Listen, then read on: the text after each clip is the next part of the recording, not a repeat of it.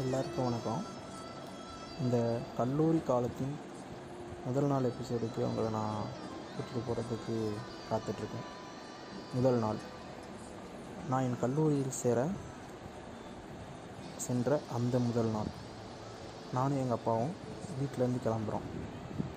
நான் இதுக்கு முன்னாடி வரைக்கும் ஒரு நாள் கூட எங்கள் ஊர் அதாவது நான் இருக்கிற என்னோடய சொந்த ஊர்லேருந்து வெளியூருக்கு கோயில்களை தவிர வேறு எந்த விஷயத்துக்கும் போனதில்லை. ஏன்னா எங்கள் வீட்டில் கோயிலை தவிர வேறு எதுக்கும் எங்களை கூட்டிகிட்டு போனதில்லை. முதல் முறையாக படிக்கிறதுக்காக ஒரு வெளியூருக்கு போக போகிறேன் ட்ரெயின் அந்த முதல் பயணம் அந்த முதல் என்னுடைய கல்லூரி பயணம் இன்றும் என் நினைவில் இருக்கிறது. நாங்கள் ட்ரெயினுக்காக காலையில் ஆறு மணிலேருந்து காத்துட்ருக்கோம் ட்ரெயின் ஆறு இருபதுக்கு வந்தது. நாங்கள் செல்ல வேண்டிய ஊருக்காக அந்த ட்ரெயினில் ஏறி அமர்ந்தோம் எனக்கு வந்து ட்ராவலிங் அப்போது வெளியே பார்க்குறது ரொம்பவே பிடிக்கும். ஸோ ஒரு நல்ல ஜன்னலோட சீட்டாக பார்த்து உட்காந்துருந்தேன் அன்று காலை வந்து வெயில் நல்லா சுட்டு எரிக்குது. நான் உட்காந்துருந்த அந்த ஜன்னல் பக்கம் வெயில் செம்மையாக அடிக்குது. இருந்தாலும் எனக்கு அந்த புது இடங்களை பார்க்குறது வந்து ரொம்ப பிடிச்சிருந்ததுனால அந்த வெயிலையும் தாண்டி நான் வெளியே பார்த்துக்கிட்டே வரேன். நாங்கள் எங்கே இறங்கணும் அப்படின்றது எங்களுக்கு தெரியாது. ஏன்னா ஒவ்வொருத்தவங்க ஒரு ஸ்டாப் சொல்கிறாங்க காலேஜுக்கு போகணுன்னா நீங்கள் இந்த ஸ்டாப்பில் இறங்குங்க. இல்லைன்னா அடுத்த ஸ்டாப்பில் இறங்குங்க.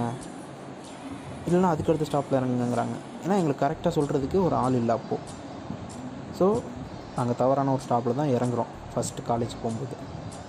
அங்கேருந்து ஒரு ஒன்றரை கிலோமீட்டர் நடந்து போனால் தான் அடுத்து பஸ் பிடிக்கிற இடமே வருமா?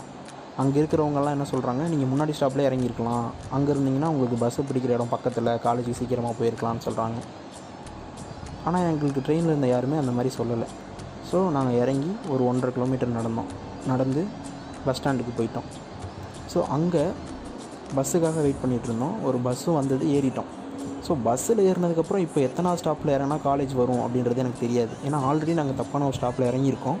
அந்த பதட்டமும் இருக்குது அது போக அடுத்து கரெக்டான ஸ்டாப்பில் இறங்குவோமான்ற பயமும் இருக்குது ஸோ இதனாண்டி என்ன பண்ணிட்டோன்னா கண்ட்ரர்கிட்ட அடி ஒவ்வொரு ஸ்டாப் வரும்போதும் எங்கள் ஸ்டாப் எப்போ எங்கள் ஸ்டாப் எப்போ வரும்? அடுத்து எங்கள் ஸ்டாப் தானா? நாங்கள் எப்போ இறங்கணும்? அடுத்த ஸ்டாப் வரப்போதா? காலேஜ் எப்போ வரும்? ஒவ்வொரு ஸ்டாப்லேயும் கேட்டோம். நாங்கள் ஏறும் ஸ்டாப்லேருந்து ஒரு ஒன்று ரெண்டு மூணு நாலாவது ஸ்டாப் ஸோ இந்த நாலு ஸ்டாப்புக்குள்ளே நான் கண்டக்டர்கிட்ட கிட்டத்தட்ட ஒரு பத்து டைம் கேட்டிருப்பேன். எப்போ காலேஜ் வரும்? கண்டிப்பாக எந்த கண்டக்டராக இருந்தாலும் கோவப்பட்டிருப்பார். ஸோ அந்த கண்டக்டரும் அதான் பண்ணார். தம்பி நான் ஸ்டாப் வரும்போது சொல்லுவேன். அமைதியாக உட்காந்துருங்க அப்படின்னு சொல்லிட்டாரு. ஸோ நாங்களும் வெயிட் பண்ணோம். ஸோ ஸ்டாப்பும் வந்தது. காலேஜில் இறங்குறோம். ஃபஸ்ட் டைம் அந்த காலேஜை பார்க்கும்போது ஓகே காலேஜ்னால் இப்படி தான் இருக்கும் அப்படின்னு எனக்குள்ள ஒரு ஃபீலிங் ஸோ உள்ளே போகிறோம் எங்கள் எல்லாத்தையும் ஃபஸ்ட்டு கா ஃபஸ்ட் நாள் காலேஜ்னால காலேஜில் என்ன பண்ணுவாங்கன்னா ஒரு இன்ட்ரொடக்ஷன் மாதிரி எப்படி சொல்கிறது எல்லா ஸ்டூடெண்ட்ஸையும் எங் நான் வந்து ஒரு கவர்மெண்ட் காலேஜில் தான் படித்தேன் ஸோ மொத்தமாக ஒரு ஒரு குரூப்பாக எல்லாத்தையும் கூப்பிட்டு ஒரு இன்ட்ரடக்ஷன் பார்ட்டி வெல்கம் பார்ட்டி மாதிரி வைக்கிறாங்க.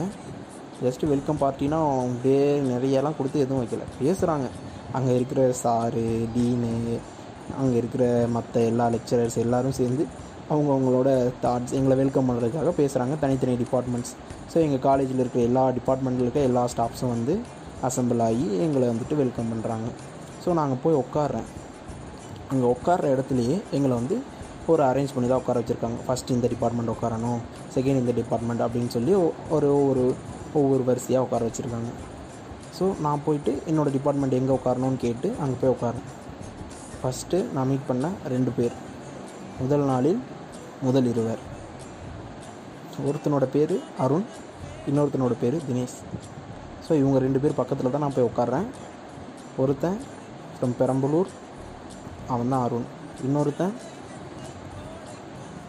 மணப்பாறை அவன் தான் வந்து தினேஷ். ஸோ இவங்கக்கிட்ட நான் கேட்குறேன் நீங்கள் எப்படி இந்த காலேஜ் எடுத்தீங்க? நீங்கள் எங்கே படித்தீங்க ஜஸ்ட் நம்ம ஃபஸ்ட்டு போனோடனே ஒருத்தவங்ககிட்ட எப்படி பேசுவோம்? அது மாதிரி. ஸோ என்னை கொண்டு போய் உள்ளே விட்டுட்டு எங்கள் அப்பா கிளம்ப ஆரம்பிச்சிடார் ஏன்னா இப்போ வந்து நாங்கள் வந்த ட்ரெயின் அடுத்து ஒரு ஸ்டாப்பில் திருச்சி போயிடும் ஓகே ஸோ திருச்சியில் ஸோ இதுலேயே நான் சொல்லிட்டேன். நான் படித்த ஊர் வந்து திருச்சி. ஸோ திருச்சி போயிட்டு அந்த ட்ரெயின் அப்படியே ரிட்டன் மறுபடியும் எங்கள் ஊருக்கு தான் போகும். ஸோ எங்கள் அப்பா திரும்பி அந்த ட்ரெயினை பிடிக்கணும் அப்படின்றதுக்காக என்னை விட்டுட்டு நான் கிளம்புறேன்ப்பா அப்படின்னு சொல்லிட்டு கிளம்புறாரு. ஃபஸ்ட் டைம் எங்கள் வீட்டை விட்டு ஹாஸ்டலோ இல்லை இந்த மாதிரி காலேஜோ நான் வெளியே வரேன் ஸோ எவ்வளோ கஷ்டமாக இருந்திருக்கும்னு யோசிங்க. ஸோ நான் என் ஃப்ரெண்ட்ஸ் கூட கொஞ்சம் ஜாலியாக இருந்தால் தான் நம்ம வீட்டை பற்றின திங்க் வராது அப்படின்னு நினச்சிட்டு அவங்கள பத் அவங்க கூட இருக்கேன்.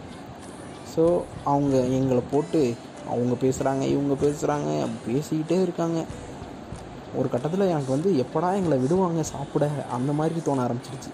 ஏன்னா அவ்வளோ பேசுகிறாங்க அது போக நாங்கள் இருந்த இடத்துல கிட்டத்தட்ட ஒரு ஐநூறுலேருந்து எண்ணூறு ஸ்டூடெண்ட்ஸ் இருந்திருப்பாங்க.